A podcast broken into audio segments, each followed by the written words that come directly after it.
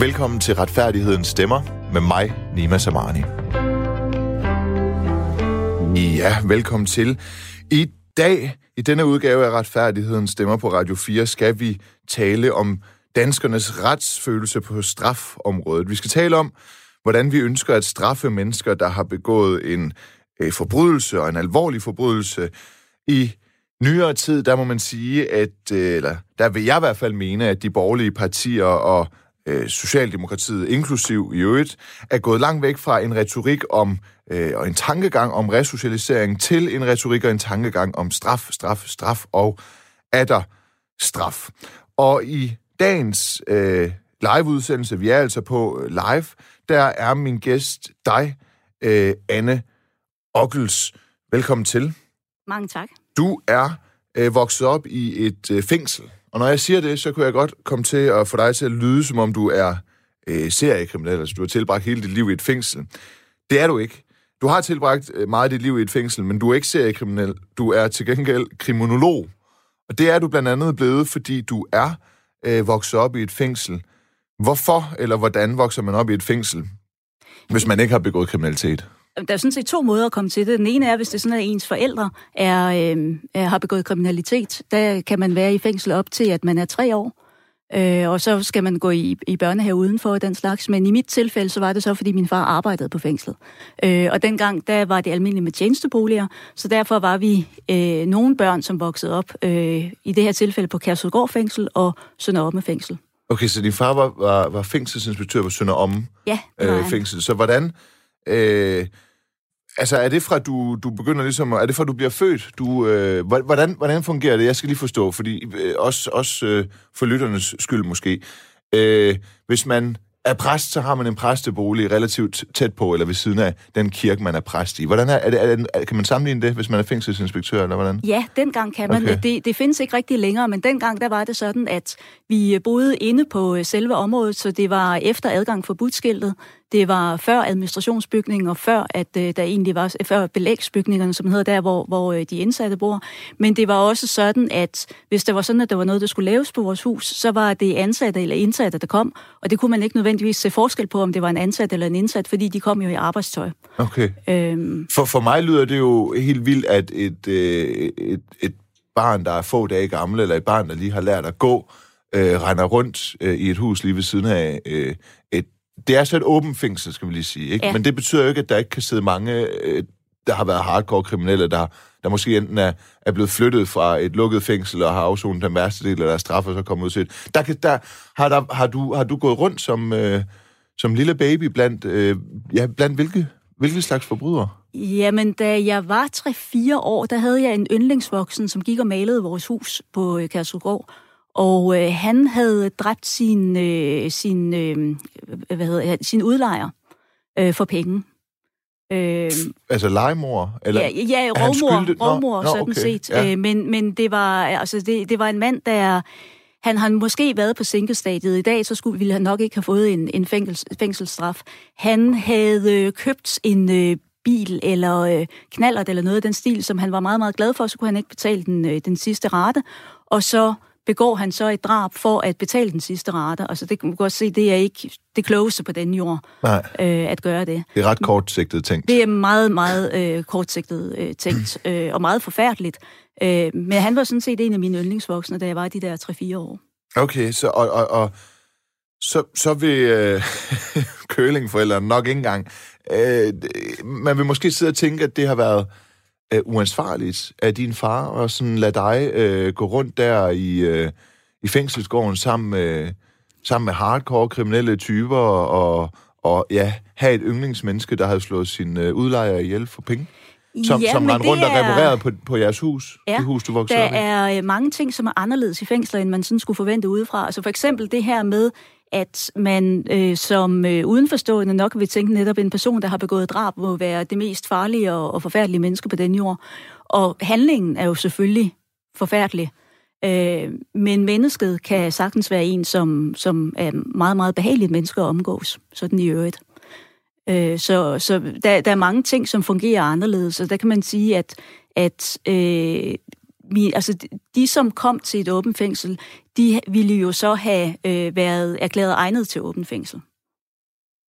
Så det ville være nogen, altså hvis, hvis man sådan regnede med, ja. at øh, folk de ville overfalde den, det næste menneske, de så, så ville man ikke sætte i åbent fængsel. Men kan man nogensinde vide sig helt sikker? Nej, nej, selvfølgelig nej, kan, man, det kan man, jo nemlig ikke. Altså, og i mine ører lyder det øh, altså interessant, men også meget voldsomt, at, at, øh, at, at du sådan adskiller, ja, det er det, en har begået et rovmor øh, fra.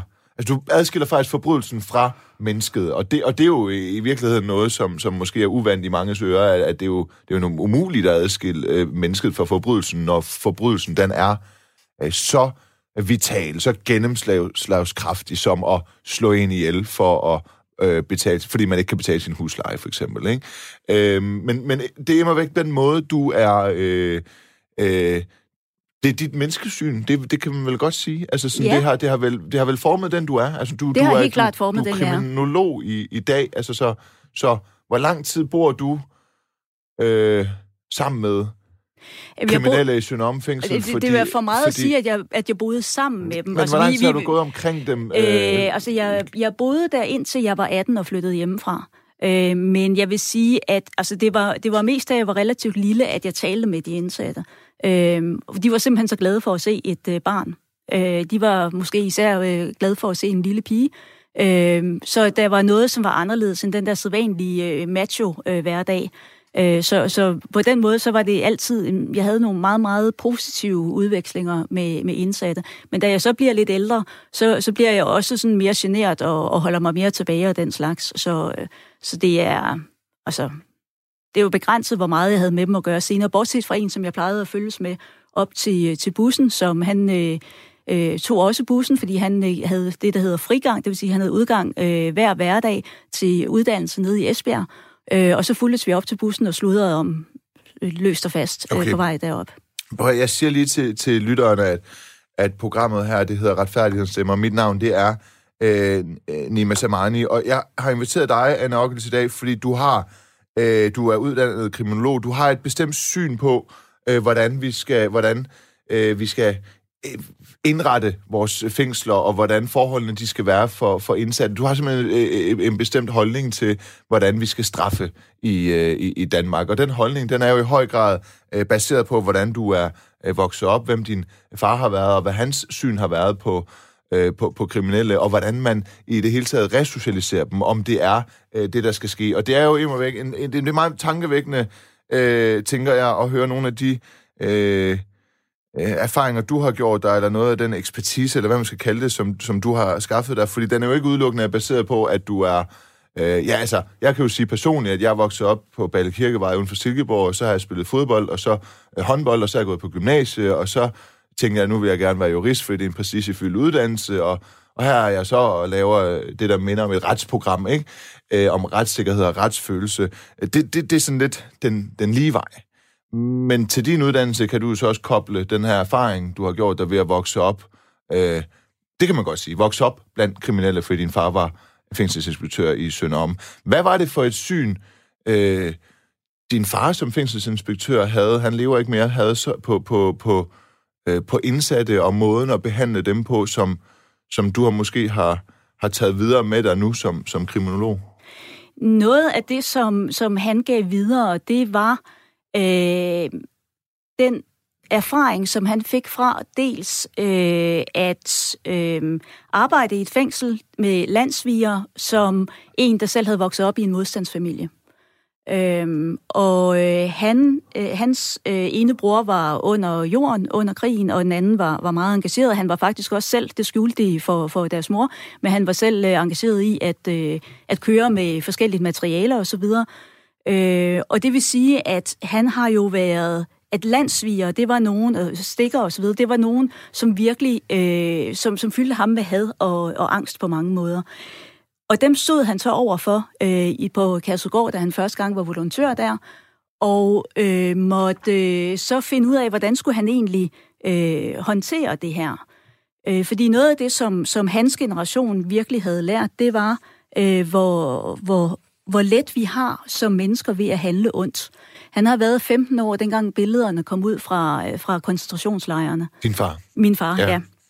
Og øh, både, øh, både KZ-lejrene og så, hvad der i øvrigt skete under krigen, og så også retsopgøret i øvrigt, den måde, han, han så folk reagere efter øh, befrielsen, de gjorde ham meget bevidst om det her med, hvor, hvor let vi har ved at handle ondt, hvis det er sådan, at vi ikke har nogen ordentlige rammer øh, omkring, øh, omkring os, og selv hvis vi har rammer. Og det gjorde ham meget bevidst om, at man skal behandle folk ordentligt, uanset hvordan man ser på dem, uanset om man hader dem, uanset øh, hvor, hvor meget man, man frygter dem, så skal man behandle dem ordentligt. Og det er noget af det, som, som han har givet videre. For vi skal være bevidste om også den ondskab, vi selv har. Men, men, men er det... Det er jo noget af en udmelding. Mener du, at der på en eller anden måde er en indlejret ondskab i os alle sammen? Også mig og min producer derude, Kasper Risgaard, at, at, at den ligesom er der fra fødslen, og så skal vi holde den nede, eller er den der ikke fra fødslen, og så bliver den oparbejdet, og så skal vi holde den nede?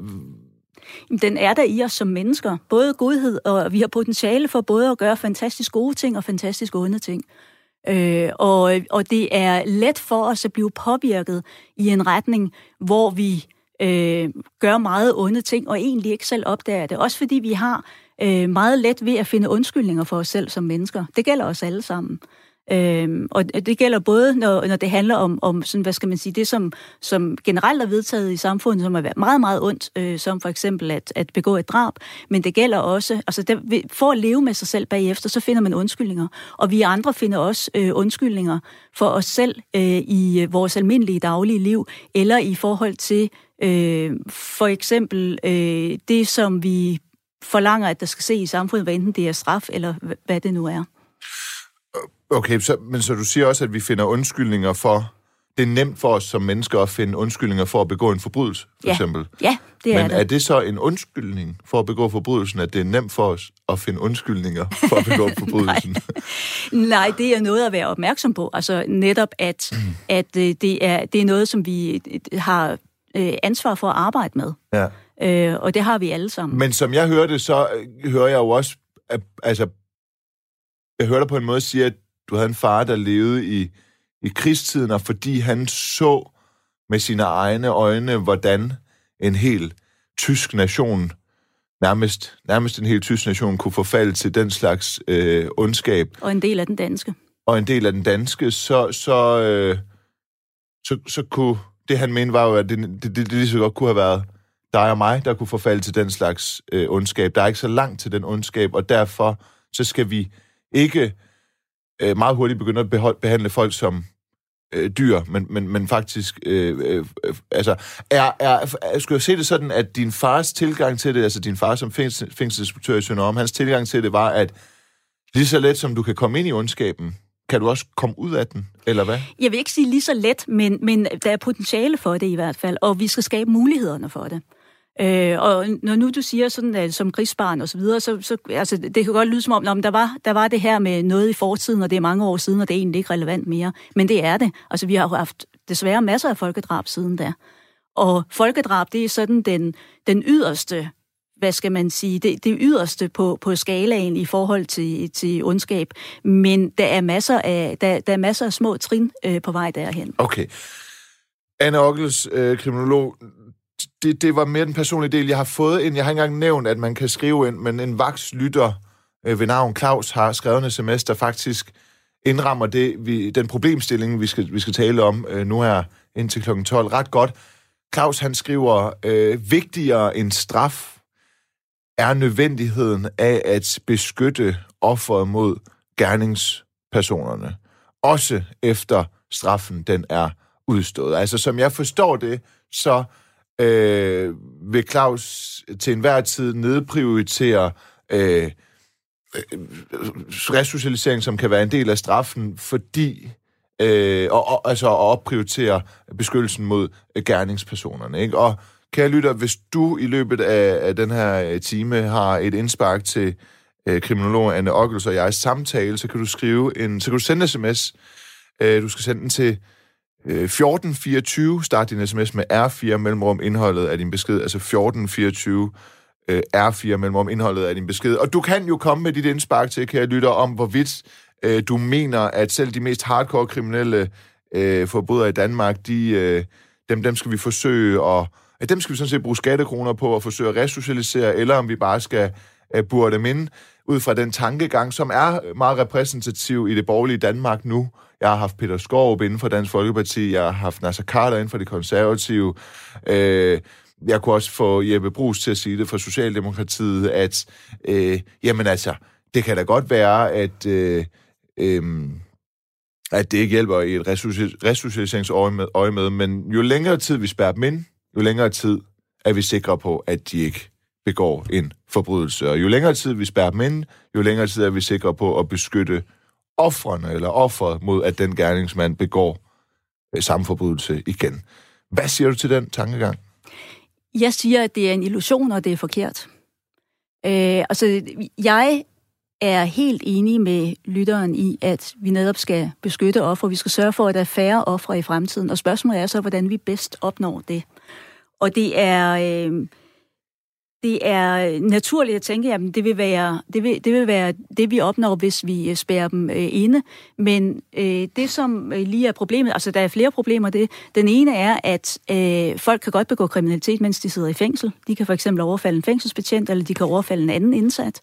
Øh, de kan handle med stoffer i fængslet. Der er masser af muligheder for at begå kriminalitet, mens man sidder inde. Det kan de, men hvis vi nu kigger i det her konkrete tilfælde på offrets retsfølelse, så ved jeg godt, at den kriminelle kan begå, begå ny kriminalitet i fængslet, og muligvis også blive inspireret og blive mere hardcore kriminel i fængslet. Men helt konkret, så taler vi om her, at det skal handle om, at den person, der bliver udsat for grov vold, eller voldtægt, eller hvad ved jeg, ikke skal konfronteres med sin gerningsmand øh, tre måneder efter, eller et år efter, afhængigt af forbrydelsen. Ikke? På der vil jeg netop være interesseret i, hvad er det, offeret mener? Øh, og der er en tendens til i den offentlige debat at gå ud fra, at man ved, hvad offeret vil mene. Men der er grænser for, hvor meget der egentlig bliver lyttet til ofre. Der er grænser for, hvor meget der bliver spurgt til, hvad er det egentlig, I har behov for, og hvordan kan vi øh, sørge for at, øh, gøre, at, at opnå det som, øh, som samfund. I stedet går opmærksomheden til lige netop gerningspersonen. Øh, Øh, og det sker for eksempel, man kan prøve at lave et lille eksperiment, øh, nævn en forfærdelig sag for øh, en forsamling af mennesker, øh, og øh, sætte dem i gang med at diskutere, hvad skal vi øh, gøre for offeret.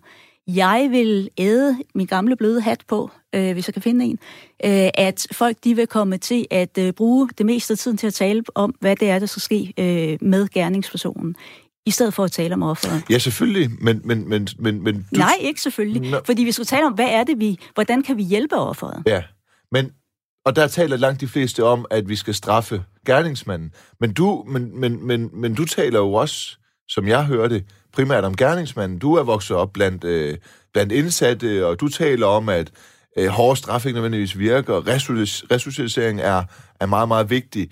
Der hører jeg jo kun ord, der handler om gerningsmanden, og ikke, ikke om offeret. Og så kan det godt være, at det, det, det, den, den brede befolknings retsfølelse appellerer til straf, og ikke offeret, men nu, men nu mener jeg bare helt konkret, det er offer, der sidder der så. Mm-hmm. Altså, så, så, så, så tager den brede del af befolkningen jo måske fejl. Men jeg forstår, jeg forstår godt, hvad du mener. Du sidder og taler om resocialisering i forhold til gerningsmænd, og, øh, og de andre, der så vil have straf, straf, straf, det er også i forhold til, til gerningsmænd, ikke? Det er det nemlig. Men, men, men, kan, men, men, men, ja, men, men hvad skal vi så gøre? Hvad er det, hvad er det så, du, du, du mener, vi skal gøre ved de, de, de ja, tage fat i de hardcore kriminelle. Det synes jeg faktisk er dem, der er mest interessante. Jeg synes ikke, det er så interessant at tale om dem, der begår simpel teori eller, eller simpel vold. Kriminaliteten den er faldende i Danmark, men eksempler på grov vold er, er, er, er stigende. Øh, bandekriminaliteten bliver mere organiseret og hardcore osv. Der vil jeg jo rigtig gerne høre dig argumentere for, at der faktisk er en, en vej tilbage for de her mennesker, altså gerningspersonerne. Og så hvad vi så gør med offerne, ikke? Hvem skal prioriteres? Vi skal prioritere at få færre ofre i fremtiden. Øh, og også at folk, der har været ofre, at de slipper for at blive offergjort igen. Spørgsmålet er så, hvordan vi når det. Øh, og øh, når man siger retsfølelse, så vil jeg sige, følelser, de er meget, meget vigtige at tage i betragtning i den her øh, sammenhæng, men de er et element i det, som vi skal, skal se på. Og når øh, følelserne er meget vigtige, så er det blandt andet, fordi vores, retssys, øh, vores retssystem det er simpelthen fundamentet for vores demokrati. Borgerne de skal føle og opleve, at staten beskytter dem. Øh, de skal opleve, at øh, staten beskytter dem både mod andre borgere og mod staten selv. Men problemet i den sammenhæng, det er lidt, at vi, er ikke, vi ved ikke så meget om, hvornår vi egentlig er beskyttet, og hvornår vi ikke er beskyttet. Og øh, det kan godt være, at man føler, hvis det er sådan, at, øh, at der er en person, som bliver sat ind i øh, meget, meget lang tid, at så føler man, at man er beskyttet, er beskyttet. Men det, som egentlig beskytter os, det er, hvordan vi bygger hele vores samfund op. For eksempel, at vi har et samfund, som har en meget, meget øh, lav rate for, for drab. Hvert eneste drab er forfærdeligt.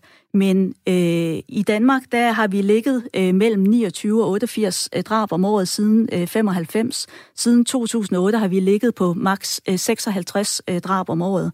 Hver eneste drab er forfærdeligt. Men hvis nu vi havde den drabsrate, som man har i USA, så havde vi været på 250. Og det vil sige, at der er altså sådan i hvert fald en øh, 170 mennesker hvert år, som slipper for at blive dræbt. Og det er på grund af den måde, vi har indrettet vores samfund på. Øh, for eksempel så kunne det være, fordi vi ikke har så høj ulighed. Det kunne være, fordi man har muligheder for for eksempel øh, uddannelse og, øh, og for at få SU og den slags. Der er en række ting, vi gør, som gør det muligt for folk at, at få et, øh, et øh, konstruktivt liv. Altså simpelthen, at det for mange ikke er nødvendigt for eksempel at slå sin udlejer ihjel, fordi man ikke kan betale leje, ikke? Som, ja. ja, det nævner jeg, som, og, og som, som, som, var en, som var en indsat, du blev du stiftede kendskab. Det var dit yndlingsmenneske, da du øh, voksede op ved Sønder Da jeg var en 3-4 år. Ja, jeg, jeg vidste jo ikke, hvad han havde begået, nej, nej, selvfølgelig. Nej, nej, nej, nej. Det er jo også interessant i sig selv, at du ikke... Selvfølgelig skulle du ikke vide det, men det, det vokser du op og, og, og, og, og, og finder ud af. Og er, er, er det noget, du fra din personlige erfaring har oplevet, at, at de her mennesker, som, som, som du voksede op så tæt på, øhm, øh, fordi din far var fængselsinspektør, at, at, at det var nogen selv drabsmændene, som, som, som, som, som det var værd at investere i i forhold til livet på den anden side af, af, af trammerne? Både dengang og også, altså dengang der vidste jeg typisk ikke, hvad folk havde begået, fordi det var noget, som, øh, altså det, det, det gik min far meget op i, at det var ikke væsentligt i den her sammenhæng for mig. Men hvornår begynder du at få interesse for, hvad de har begået, og, og dermed finde ud af det? Hvilken alder? Det, ved, det er sikkert et eller andet sted omkring 9-10 år, eller sådan noget af den stil, og så har jeg spurgt øh, mine forældre, og så har de fortalt mig, at øh, det egentlig ikke vedkom mig, hvilket det ikke gjorde. Øh, det, som vedkom mig, det var, hvordan opførte de sig i dag. Og det var så, fordi det var i et fængsel. De skal selvfølgelig straffes for det, de har, øh, har begået, og det sørger en dommer for, og så gennemfører Kriminalforsorgen straffen.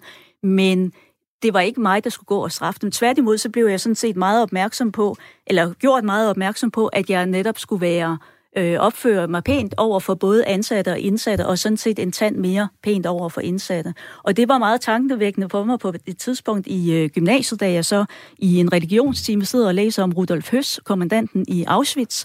Fordi da jeg sidder og læser om kommandanten i Auschwitz, så kan jeg sådan set lige sidde og hakke af der. Det skulle da min far.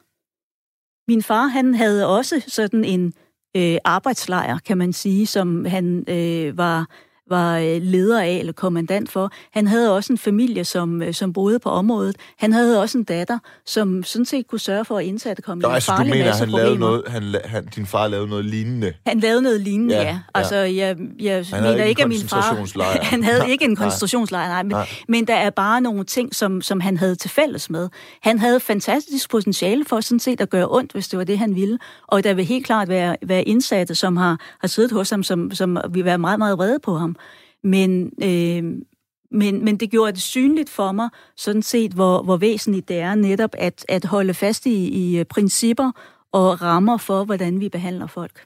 Men det lyder jo som om, at øh, lige meget øh, hvem jeg præsenterer for dig, hvilken kriminel eller hvilken forbryder, så mener du, at øh, der er en... Øh, en vej ud, eller en vej tilbage, en resocialiseringsvej, der er værd at tage, eller hvad? Er der ikke nogen, Anne Ockels, der er så kriminelle eller begået noget, der er så brutalt, at det simpelthen, at du simpelthen bare må bøje dig og sige, her øh, vil jeg give de konservative, her vil jeg give de borgerlige partier ret i, at den eneste prioritet, der sådan set er relevant, det er at burde dem ind så længe som muligt, så de ikke kommer til at begå kriminalitet igen.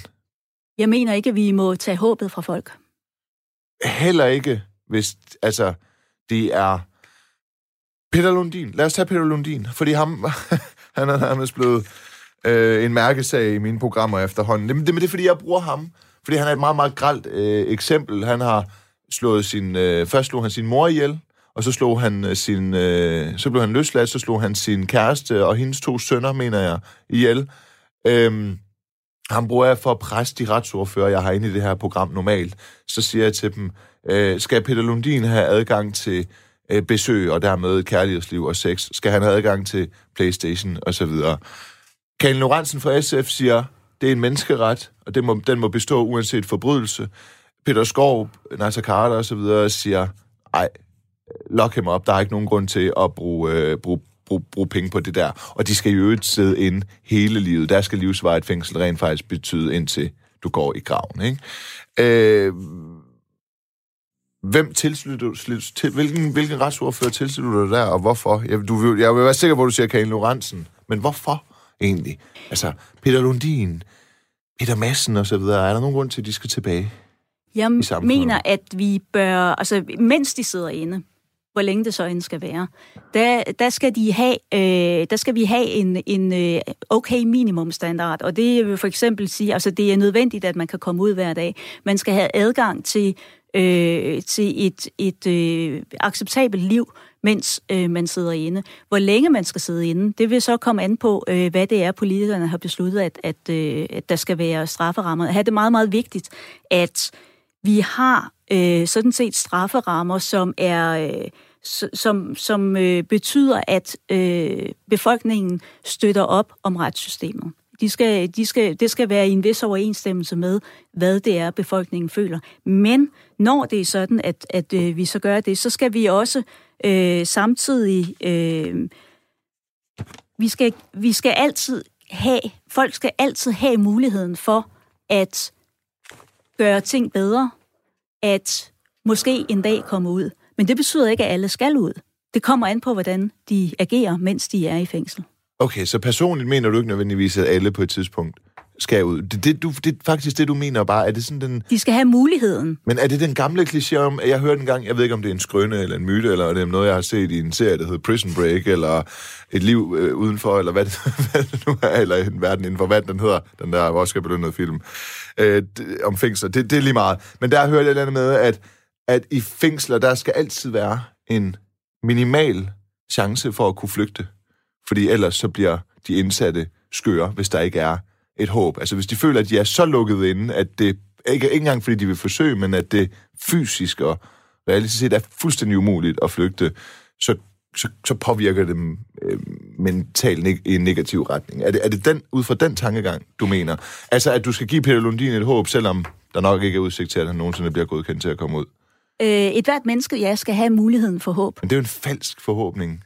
Nej, Bare det er for, det ikke. hvis, ikke hvis, hvis hjem det er sådan. Hvis det er sådan, at han, at han øh, i forhold til, hvordan han tidligere har ageret, ændrer sin adfærd. Hvis det er sådan, han, øh, i, hvis, hvis det er det, der skal til, virkelig arbejde med sig selv for at, at, øh, at blive et andet menneske, som kan leve i øh, samfundet uden at begå øh, vold og uden at øh, manipulere med andre osv., så, så, øh, så, så skal han have muligheden for det en dag. Øh, og jeg, der er jo sådan set en... Altså, jeg har jo så også mødt en hel del mennesker, som har begået meget, meget alvorlige forbrydelser, og hvor det er sådan, man, men hvis det er sådan, at man havde mødt dem på et tidspunkt undervejs, da, da de var værst, som tænkte, den der person bliver aldrig nogensinde bedre. Men vedkommende kan godt blive til den øh, sympatiske far hen i børnehaven, som henter øh, sit barn. Det kan de godt. Jeg kender flere af dem. Gør du det? Ja, kender du det flere gør af dem? Hvem kender du, som har... Hvad har de, dem du kender... Du skal ikke sætte navn på. Hvem, mm. Dem du kender, hvad har de begået? Og hvad laver du i dag? Hvad laver de i dag? Øh, der er en, som øh, har begået drab øh, meget tidligt i livet, og som i dag har... Øh, Hvor tidligt? Må jeg spørge om det? der er vi på 21. Okay.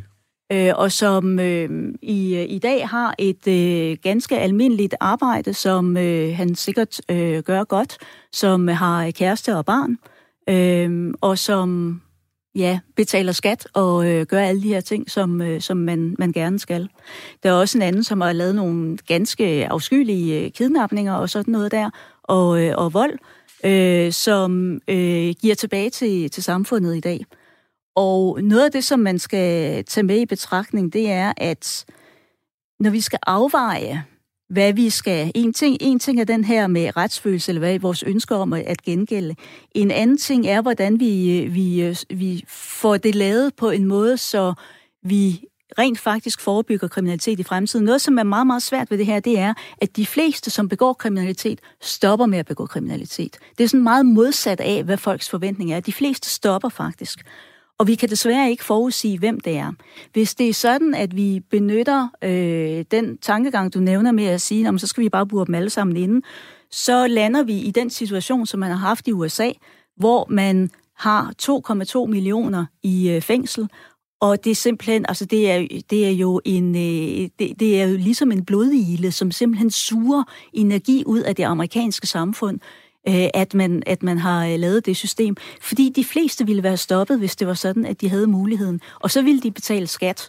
Øh, så man får en masse folk, som øh, som kommer til at, at bruge vores skattepenge på, at de sidder derinde og bliver opbevaret, men ikke bliver bedre, ikke får muligheden for at, øh, at gøre godt igen. Ja, det er noget med, at øh, de mere normale kriminelle, eller dem, der ikke har begået så voldsom en forbrydelse, de koster omkring 700.000 om året i fængsel, og de, de mest uh, hardcore kriminelle i Danmark, tror jeg, koster 1,2 millioner per indsat om året. Er det, er det, er det ikke... Uh... uh, jeg har ikke regnet på det i forhold til, uh, til år, men altså det, det er rigtigt, at der er meget... Uh, nu, nu har folk jo også meget forskellige længde domme og så videre. Ja, ja. Uh, men ja. men uh, de, de åbne fængsler er for eksempel meget, meget billigere end uh, for eksempel at have uh, anstalten ved Hersted Vester, eller have de uh, meget uh, topsikre fængsler.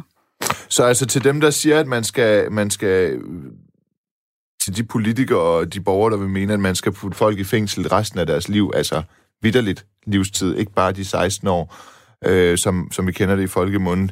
Øh, der har du nogle, nogle, noget erfaring med, hvordan det er gået i USA, altså hvis man gør det, så går det galt. Prøv at fortælle lidt om det. Ja, øh, i USA, der øh, begyndte man på et tidspunkt i 70'erne at tale meget om tough on crime, og øh, The War on Drugs, senere kom The War on Terror.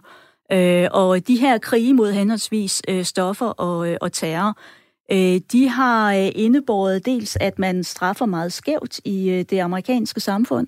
Øh, hvis man har set øh, eller ser den øh, dokumentar, der hedder 13th, eller den 13. om den 13. forfatningsændring i USA på Netflix, så vil man for eksempel høre om, hvordan hvis det var sådan, at øh, en person øh, øh, hvad hedder det, tog øh, kokain i stedet for crack, så fik de så en dom, der var, om man så må sige, 10 gange mindre.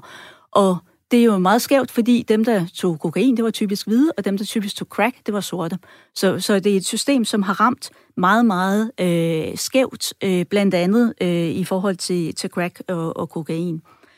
Det, som, øh, som så øh, sker videre, det er, at øh, fordi man i det amerikanske samfund har haft en tendens, som vi også har meget herhjemme, nemlig at det retspolitiske område har det, der har det udelukkende nærmest været, været muligt at sige tough on crime. Det har ikke været, øh, hvad skal man sige, politisk acceptabelt at sige andet end tough on crime og hårdere straffe osv. Derfor kom øh, USA på et tidspunkt helt op på at have, øh, alt afhængig af hvordan man opgør det, nærmest 1% af deres befolkning i fængsel. Det er altså, det er, øh, altså det er utrolig dyrt, både i menneskelige omkostninger og i forhold til, at... Øh, det er omkring 2,5 millioner mennesker. Lidt under 2,1 øh, ja. millioner, 2,2 millioner mennesker, ja. der er i fængsel i USA. Ja, og de er jo selvfølgelig 330 millioner, ja, ja. men det er, det er men i dag, altså, der kan sige, det er jo så faldet I, i her igen Danmark, i de sidste år. Hvor mange er vi procentvis i Danmark, så der er øh, Jamen, der kan vi nærmest ikke tale procent. Vi er øh, cirka, det varierer øh, opgørelsen mellem sådan en 65 til 74 per 100.000. Så, så der er vi altså nede i nogle noget mindre tal. Ja. USA har været oppe på over 700 per 100.000. Øh, men det er igen det der med, hvordan man opgør det. I nogle opgørelser, så bliver det helt op til, til 1%. Og vi kan ikke, vi er meget lavere i Danmark. Det er herrehamrende dyrt. Øh, og noget af det, som man typisk har talt om i USA, det er også det her med, at man brugte flere ressourcer på fængsler, de reaktive, end man brugte på uddannelse. Som jo sådan set er det, der skal sørge for, eller en af de ting, der skal sørge for, at vi øh, ikke har så meget kriminalitet i fremtiden. Noget af det, som jeg går virkelig meget op i, det er det der med færre ofre i fremtiden. Og der er det altså nogle andre værktøjer, vi skal have på banen end øh, mere straf. Men du taler også om, øh, om, om, om fængselssystemet, som om, at det bare er, at man øh, begår kriminalitet, og så kommer man i fængsel, og så vil man gerne tage en uddannelse.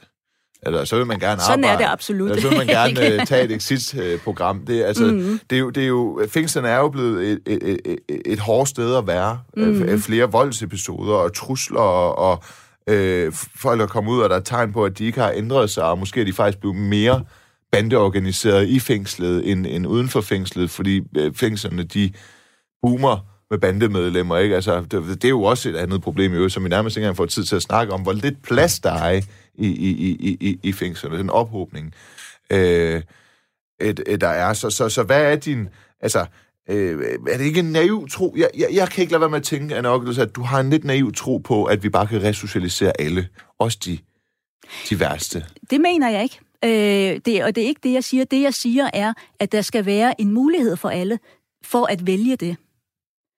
Øh, og den, den, vi må ikke holde op med at give folk den mulighed. Vi må ikke holde op med at gøre det muligt for folk øh, at, at have det håb Nej. om en dag at komme ud. Nej. Og så kan det godt være, at øh, det er, når man er 70 eller 65.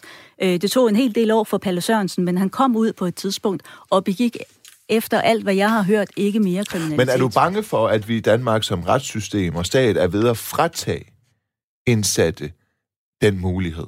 Altså, for at komme videre. Du, du, øh, du bakker i Berlinske, øh, du bakker en artikel om, i Berlinske op om, at, at danske fængsler, de er øh, på katastrofekurs. Er det, er det fordi, du mener, at vi er ved at, at, at, at udelukke de indsattes mulighed for at, at komme tilbage eller resocialisere? Altså, den handlede ikke engang om de ting, du nævner med Peter Skorp, det siger, at livstid skal være livstid Nej. osv. Den handler om øh, situationen i fængslerne, hvor jeg vil sige, at i Danmark, der har vi haft øh, virkelig verdensklasse fængsler. Og øh, de øh, der indsatte, de vil virkelig ryste på hovedet, når, når jeg siger det. Øh, fordi de oplever ikke nødvendigvis, at det er særlig øh, velfungerende, det som, som de oplever i fængsel. Men jeg siger det i forhold til andre lande. Noget af det, vi har i Danmark, det er en incitamentstruktur, som sådan set skubber folk i øh, retning af at handle bedre, vi har øh, en øh, vi har en veluddannet personale, som er i stand til at skabe både øh, sikkerhed og resocialisering gennem deres kontakt til de indsatte. Vi har øh, et øh, fængselsvæsen, som er bedre til at begrænse de negative skadevirkninger af fængsel end så mange øh, andre lande. For eksempel fordi man ikke mister øh, de, de bas, altså basale livsførelses... Men, øh, men, men hvad er problemet så? Oplever du, at vi ved, oplever du som kriminolog, du har jo også, øh, du underviser jo, du har, undervis, du har undervist indsatte, altså gennem kriminalforsorgen undervist indsatte i Danmark, oplever du, at vi som retsstat er ved, og fængselssystem er ved at give afkald på de her ting? Fordi, ja. Okay. Det gør jeg, fordi øh, det øh, noget af det, som der er sket i de senere år, det er, at altså dels så øh, har man, man, man øh, øh, giver i, i langt højere grad en tidligere afslag på udgang og øh, prøveløsladelse. Det er nogle af de ting, som skal gøre det muligt for os sådan set at have en hånd i folk. Hvis det er sådan, at vi bare løslader folk på fuld tid, og uden de har haft øh, udgang osv., så, så har vi mistet vores mulighed for at påvirke dem. Fordi det er netop ved det der med at øh, give folk lejlighed til at komme gradvist tilbage i samfundet med nogle rammer øh, for det at komme tilbage i samfundet, at vi kan påvirke folk, at vi kan have en, en hånd i dem. Det er en ting. En anden ting er, at personalet har fået mindre og mindre mulighed for øh, at benytte tiden til at være øh, Øh, at bruge tid sammen med, med, med de indsatte, fordi de øh, har, der, der er kommet øh, så høj en grad af, vil jeg påstå, procedurebeskrivelse for, hvordan man skal gøre forskellige ting, øh, som tager udgangspunkt ikke nødvendigvis i fængselsfaglighed, men i øh, folk fra toppen, der, der ikke har haft øh, fængselserfaring, som, som har sagt, om det er sådan og sådan, det skal være, men de har ikke nødvendigvis kendskabet til, hvordan er det egentlig, at, at øh, tingene fungerer på en, en fængselsgang. Og jo mindre kontakt personalet har øh, med de indsatte, jo mindre adgang øh, har de til at påvirke dem. Der er en øh, lytter, der hedder Alexander, der har skrevet ind på 1424, Øh, kære Nima, kan du ikke spørge din øh, kvindelige gæst, og her mener jeg faktisk, at hendes køn er vigtigt, om voldtægtsdomme generelt i Danmark er meget lave. I december 2019 blev en 17-årig pigegruppe voldtaget af tre mænd. To af mændene får henholdsvis 3,5 år og den sidste 3 år. Jeg vil komme med det argument, at den 17-årige pige får en livstidsdom, da hun skal leve med voldtægten resten af livet. Øhm, resten af livet. Hvorimod mændene får et lille rap over fingeren. Hvad mener hun om øh, disse sager, som er stigende i hele Norden?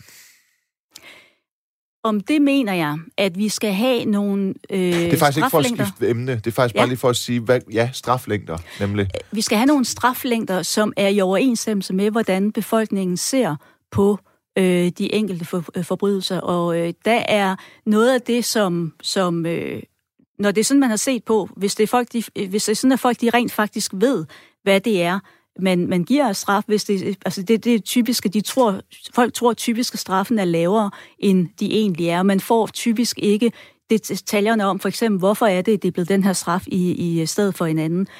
Nå, men det er, altså her er det tre et halvt år for gruppevoldtægter, det har været en grov voldtægt for mig. Altså min umiddelbare vurdering som jurist er tydelig, at det handler om, at, øh, at øh, det har været nogen, der, der har været unge muligvis, ikke? At de har fået tre et halvt år. Måske, måske, nej, det er faktisk svært at sige. Det kan jo også godt være, at det er, fordi de har haft et kendskab til hende. Men igen, en gruppevoldtægt, tre et halvt år, uanset hvordan og hvorledes vi drejer den, er det ikke for lidt? Om det er for lidt, det kommer an på, hvad befolkningen siger, når de er informeret, hvad skal man sige, mere om kriminaliteten, og når de har lejlighed til at, øh, at tænke noget, noget nærmere over det. Jeg er ikke normal, vil jeg sige, så derfor mener jeg ikke, at jeg er sådan en, der skal øh, sådan set sige, hvor, langt, hvor lang en straf skal være. Når jeg ikke er normal, øh, så er det fordi netop, at jeg har haft den her opvækst i et fængsel osv., så, så jeg ved, at mine reaktioner er ikke de samme, som den almindelige borger vil være. Men en, og det er erklærer du dig så inhabil som kriminolog nu, tre kvarter ikke, ind i programmet? Ikke, øh, i for, altså, i en personlig mening, kan jeg ikke komme med på, på den måde, fordi jeg, ikke, jeg mener sådan set ikke, at min personlige mening er valid i den sammenhæng, men mine faglige synspunkter. Altså de, så kan jeg sige, hvad er det, vi skal tage i betragtning her, når det er sådan, at vi for eksempel giver øh, straffe af den ene og den anden længde. Okay, der er en, der hedder Jens, der skriver, det, det som studieverdenen ikke forstår, er, at frihedsberøvelse er straffen ikke hvad der omgiver af småting som øh, fjernsyn med mere osv. Og jeg er godt med på, at man bliver taget væk fra øh, samfundet. Det er det, der er umiddelbart af, af straffen. Øh, og så er der jo sådan nogle ting som små ting som fjernsyn og, og, og cigaretter. Cigaretter, det er vist noget med, at man også har, man må ikke ryge ind i fængslerne mere, hvor, hvor Bo Yde, der er øh, formand for Fængselsforbundet, bare sagde, at det, det er nærmest det eneste, vi har til sådan ligesom at kunne tale med dem. De bliver skøre, hvis vi tager cigaretterne frem. Så jeg øh, mener faktisk, at sådan nogle små ting som fjernsyn og sådan videre, og, og, og goder i fængsel og så videre, for at man kan inde bag mur kan have en normal, forholdsvis normal hverdag, og ikke bare sidde i en celle, ligesom vi måske ser det i USA, hvor der intet er. Det mener jeg faktisk har rigtig meget med, med, med straffen og frihedsberøvelsen at gøre. Og det er jo også noget, politikere bringer op. Socialdemokratiet vil tage cigaretterne fra de indsatte, Skov vil tage fjernsyn og Playstation fra de øh, indsatte osv. Øh, det, det, det vil jeg bare lige sige til lytteren, der, det synes jeg har en kæmpe betydning, men jeg er godt med på, at det er frihedsberøvelsen, der i sig selv er straffen. Du siger, Anna Ockels, at du ikke er normal, fordi du er vokset op øh, blandt... Øh, øh eller hos indsatte i, i Sønder Fængsel, fordi, fordi din far var fængselsinspektør der.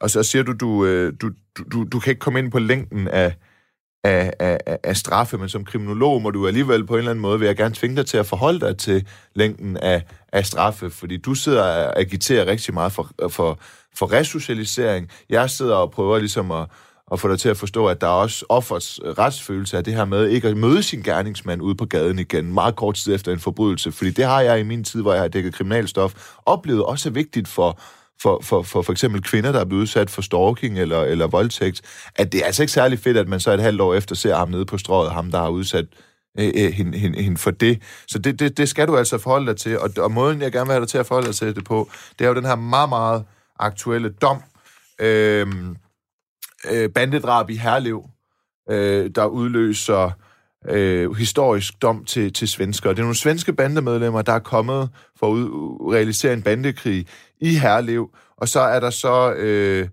øh, to, øh, de to yngste, de har fået 20 års fængsel for drabene, og, og, og så er der tre, der har fået livstid. Og, og, og det er jo som led i den her bandepakke, der er blevet øh, vedtaget, hvor der er dobbelt straf. Så det er første gang, man ser, at der er nogen på 17 år, øh, der får 20 år.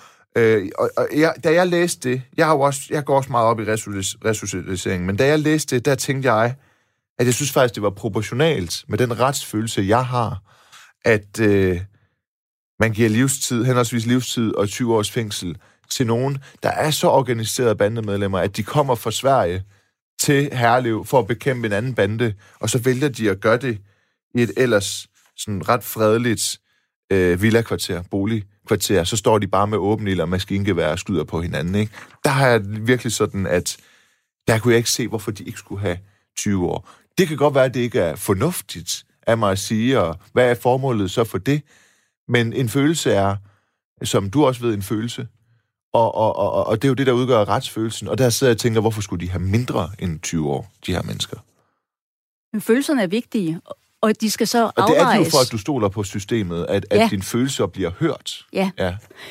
Det er de, og samtidig så skal vi så se, hvad, hvad er det, vi skal afveje til i forhold til andre ting. Fordi noget af det, som kan være et argument for, at, altså, at de argumenter, vi har for at straffe meget eller lidt, der er der gengældelse, som er et formål med straf, og det er jo sådan set i høj grad den der med retsfølelsen, at vi føler, at der skal være en balance så er der noget med at afskrække det der med, at man sætter konsekvenser op for folk.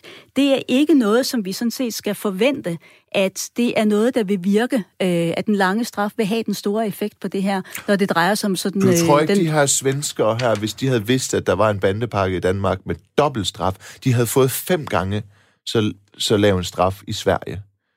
Så, så de må jo ikke have vidst, at de kommer til Danmark og potentielt får fem gange større straf. Tror du, de har vidst det? Det har de sikkert ikke vidst, men altså, det er jo også, øh, de kan jo være blevet bildt alle mulige ting ind af de folk, som, som har sat dem til at, at udføre det her. Og noget af det, som øh, sikkert vil tælle for sådan nogle relativt unge øh, bandemedlemmer, det er det her med, jamen hvis det er sådan, at jeg kommer ind og sidder, så øh, får jeg højere status i, øh, i banden. Så er det, at det er sådan, at der er nogen, som skal komme med ting til mig, der er nogen, som skal ja. tage sig af mig osv., ja. og jeg har en, en god status, når men, jeg kommer ud. Men tror du ikke, at det et bandemedlem, der, der tror, at, at 17-årige svensker tror, Måske, måske må man antage, at har troet, at jeg får øh, 5 års fængsel, 4 års fængsel for det her, for det er det, jeg vil få, når jeg er under 18 i Sverige. Og så tager vedkommende til Danmark, hov, får vedkommende 20 års fængsel. Tror du ikke, det har en afskrækkende effekt? Det vil snarere have en effekt for, hvor er det, de gør det henne. Og det kan selvfølgelig være meget, meget dejligt for, øh, for Danmark og for Herlev, hvis det er sådan, at det ikke sker her. Jamen, men det. jeg tror ikke, at det gør en forskel for, om, om forbrydelsen bliver begået. Nej, men vi er vel også interesseret i, at den ikke bliver begået i et roligt boligkvarter det, i Herlev. Det er vi, men altså, jeg synes, det, om, om det så er et roligt kvarter, eller om det er i øh, København K, eller hvor det er, det, det synes jeg egentlig ikke skal betyde så meget. Det er det der med, at der er men, andre mennesker omkring, for eksempel, som, som er meget skærpende. Så hvad tænker du grundlæggende om 20 år til en 17-årig, der der begår øh, dobbeltdrab øh, i, i, i banderelateret sammenhæng. Hvad tænker du om, om det som kriminolog?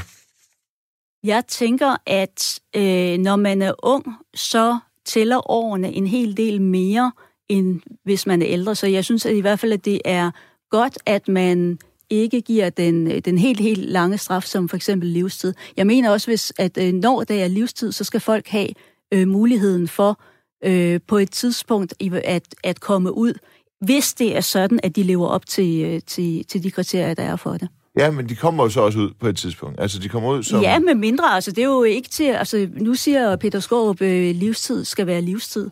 Øh, jeg har mødt folk i, øh, i USA, var jeg på et tidspunkt på et kursus inde i et fængsel, hvor jeg så møder en øh, mand, der i øh, begyndelsen af 70'erne får en øh, dom for, for et drab, og han bliver så fortalt af, af dommeren, eller øh, sådan set, at det er nok nærmere af anklageren, at han kan vælge imellem at erklære sig uskyldig, og så vil de gå efter en dom på 20-25 år, eller han kan erklære sig skyldig, og så får han så livstid, og det gælder på det tidspunkt, det står endda i dommen, som cirka 10-15 år.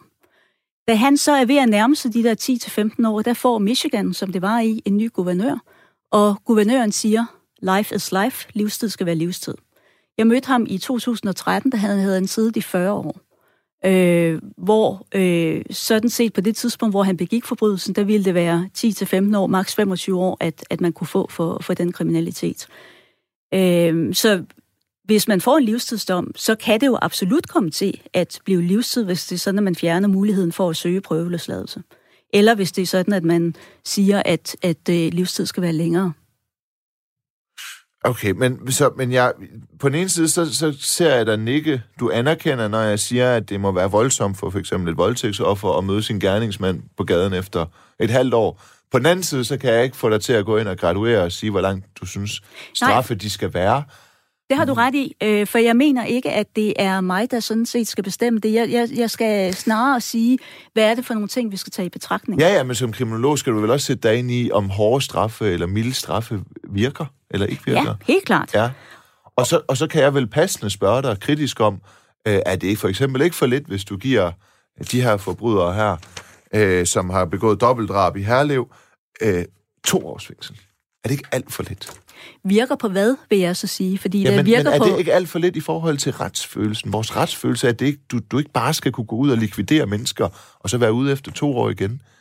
Det, det kan vi så øh, spørge om. Det kan, det kan vi øh, lave en undersøgelse af. Men, men, men du får ikke mig til at sige, at det, det skal være det ene eller det andet, der, der skal være dommen. Jeg vil sige, Ej, men... virker det i forhold til retsfølelse? Virker det i forhold til at, at afskrække folk? Og det tror jeg så altså ikke på, at det afskrækker meget.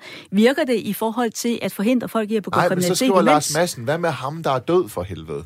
Det er, ikke, mm. det er ikke mig, der siger for helvede, det er Lars, der skriver, hvad med ham, der er død for helvede? Og i øvrigt vedkommendes pårørende. Ja. Altså, der må, der må, der må, jeg kan godt forstå, at du på den ene side vil resocialisere, men der må jo også være det andet hensyn. Vi kan ikke bare vente det, altså...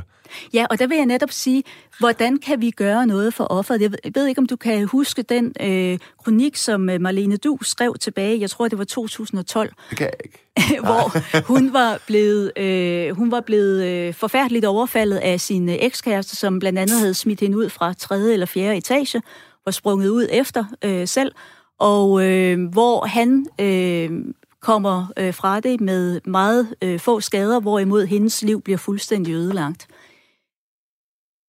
Noget af det, som hun skrev om i sin kronik, det var de problemer, hun havde med erstatningsnævnet. Øh, de problemer, hun havde i sit liv i det hele taget. Og det er nogle ting, som der ikke er sket meget ved. Der er ikke sket meget i forhold til for eksempel, at offeret øh, kunne få en øh, bedre status i, øh, i retslokalet, øh, at de bliver hørt mere. Øh, Øh, der er en hel masse ting, som, som vi kan gøre for offeret, også i forhold til måske øh, for eksempel at støtte folk efter, at, øh, at øh, de er blevet voldtaget, eller hvad der nu er sket. Det er der, jeg virkelig mener, vi skal sætte ind for at gøre noget for offeret. Og så skal vi lytte til, hvad er det, offeret egentlig mener. Øh, for tilbage i 2015, der var der et øh, offer for et øh, hjemmerøveri, som skrev en bog, som handlede om hjemmerøveriet, men også i høj grad om, hvad var det så, han havde oplevet bagefter. Og han oplevede nemlig i allerhøjeste grad, at han ikke blev set som offer af særlig mange. Altså jo, der var nogle bestemte ting, som folk gerne ville have ham til at sige, øh, men hvis han ikke sagde de ting, eller hvis han ikke kunne bekræfte folks forventninger, så ville de lige pludselig ikke længere lytte til ham. Og det var for eksempel et spørg- øh, noget af det, han oplevede, det var, at de her, jeg tror, det var fire hjemmerøvere, der var ikke nogen af dem, der havde udenlands baggrund. Og når folk fik det at vide, så, så troede de simpelthen ikke på ham. De, de, de nægtede at tage imod den oplysning, at han øh, var blevet overfaldet af øh, fire pære danske. Og, og, og, hvad, og hvad er din pointe med det? Med, min, pointe, øh, min pointe er, at vi skal lytte til offrene. Vi skal høre, hvad det er, de selv siger, og der vil være nogen, som har brug for meget straf, der vil være nogen, som har brug for, for mindre straf, men vi skal lytte til dem. Og vi skal sørge for, at deres situation i retssystemet og efter øh, det, der er, er sket, at den er bedre. Og der i dag, der siger vi sådan set bare, når et offer, det er, jamen de kommer ind og er vidne i retssagen, og så er det jo et velfærdssystemet, velfærdsstaten, der må tage sig af dem, øh, ud, og giver dem ikke nok støtte øh, i forhold til at, at håndtere det. Okay. Der er en, der skriver, hvorfor nægter hun at svare på det spørgsmål? Det er altså vagt og skuffende. Jeg er øh, selv sociolog og kunne godt tænke mig et, et svar. Men altså, du har jo så givet det svar, du mener er, ja. er, er, er, er et svar. Hvis du skulle som kriminolog og en, som øh, er... Øh, for første år er vokset op øh, blandt øh, kriminelle, fordi din far var fængselsinspektør i Sønderholm fængsel. Hvis du sådan ligesom på de sidste minut, der er tilbage, skulle komme med en bøn til politikerne, som, som er ved at trække det i en mere øh, straffende retning, frem for en resocialiserende retning. Hvad, hvad, hvad, hvad, hvad vil du så sige til dem 30 sekunder? Det er ikke bare, øh, om det er straf eller resocialisering, det er at give øh, folk, som øh, forstår, øh, som har fængselsfaglighed, at give dem lejligheden til at arbejde bedst muligt med de indsatte de er fagfolk, de ved, hvad de laver. Og det synes du ikke, de har mulighederne for lige nu? Nej, deres skøn er blevet stærkt begrænset. De har ikke de muligheder, som de plejede at have. Okay, så friere rammer simpelthen til de fagfolk, der er i fængslerne. Stol nu på, at øh, de ved, hvad de skal gøre, at det ikke nødvendigvis er inde på borgen, man ved det. Og give dem tiden til det. Anne Ockels, du er kriminolog. Tusind tak, fordi du var min gæst i dagens udgave af Retfærdighedens Stemmer på Radio 4. Klokken den er 12, og der er nyheder.